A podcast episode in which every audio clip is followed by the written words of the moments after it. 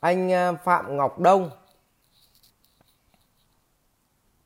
có đặt câu hỏi Thầy có thể chia sẻ về việc làm thế nào để xây dựng được mối quan hệ không ạ? Việc mình đang còn ít tuổi và chưa có nhiều mối quan hệ chất lượng thì có sao không ạ? Em cảm ơn thầy. Cảm ơn câu hỏi của bạn. Tôi cũng có suy nghĩ giống như bạn lúc còn trẻ. À, thực ra tôi ở nhà quê sau đó anh em họ hàng mà làm ờ, to hay làm lớn hay là thành công không có. Thế thì ờ, sau nhiều năm năn lộn thì tính tôi lại cũng không thích quỵ lụy ai cả. Tính tôi là ghét nhất là phải quỵ lụy một ai đó phải xoa tay xun xoe trước một ai đó ờ, phải ờ, phải phải phải phải nhún mình trước một ai đó vì nói vậy thôi chứ mình cũng tự hào mình cũng là thần tài ra phết ừ cái tội như vậy.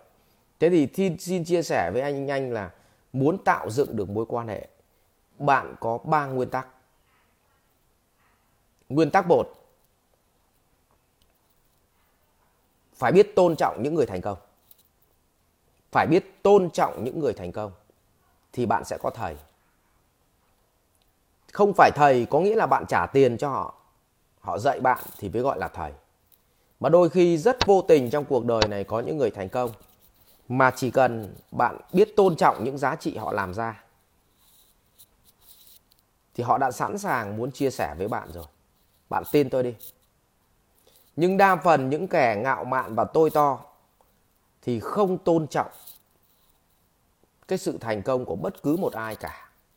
Thế là vô tình trong cuộc đời này bạn chính là người xa lánh cái nhóm thành công, chứ không phải nhóm thành công xa lánh bạn.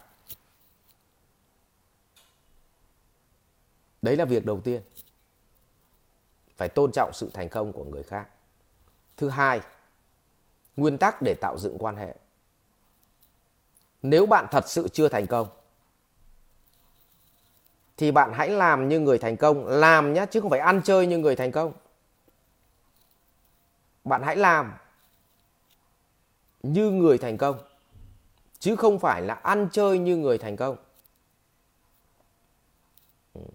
Và hiện nay các giới trẻ bị một số cái cuốn sách ấy, nó làm hỏng. Là người ta viết là hãy sống như người thành công. Sống như người thành công là gì ạ? Hưởng thụ như người thành công nói chuyện nguy hiểm như người thành công. Người ta vị thế của người ta người ta nói nguy hiểm được mà bạn học được cái gì ạ? Phong cách và làm việc tận tụy như người thành công. Đấy, việc thứ hai đấy, chính là gì ạ?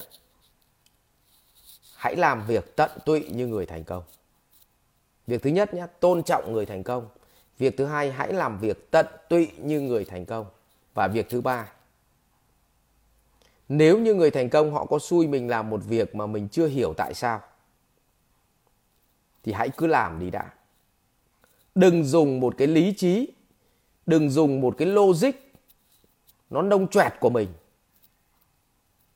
để cứ cố gắng tìm hiểu xem cái này là cái gì. Hãy hành động như họ bảo đi, trừ khi việc đó là việc vi phạm pháp luật, việc đó là việc vi phạm đạo đức. Còn nếu không phải là vi phạm đạo đức, nếu không phải là vi phạm pháp luật thì hãy hành động, bởi vì xấu nhất là không thành công hoặc là nó thất bại, người ta không trả lương cho bạn thì xấu nhất là bạn mất cái đồng lương hàng ngày. Mất ít lương đi, chứ đâu có mất cuộc đời đâu. Nhưng mà rất nhiều bạn trẻ bị dính mắc cái chuyện mà ông sếp ông giao cho một việc mà nó hơi khang khác một tí, là trốn. Là em không làm được, là em sợ lắm. Là em nghĩ là, tức là họ đưa ra một tỷ cái trở ngại. Vậy muốn tạo dựng với quan hệ với người thành công. Một, hãy tôn họng trọng những giá trị của họ làm được. Như tôi chẳng hạn. Tôi nhìn thấy anh Vượng, anh Trương Gia Bình. Những cái anh thế hệ trước anh ấy làm anh tài thế giới di động. Mình tôn trọng nó. Tôi được gặp họ.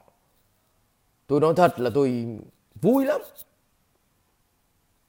Tôi mở ra thỉnh thoảng nghe các bác ấy nói một tí là tôi phải cố gắng nghiền ngẫm tôi học chứ tôi thấy mẹ nhiều ông là vào vẫn mẹ chửi với bác vượng.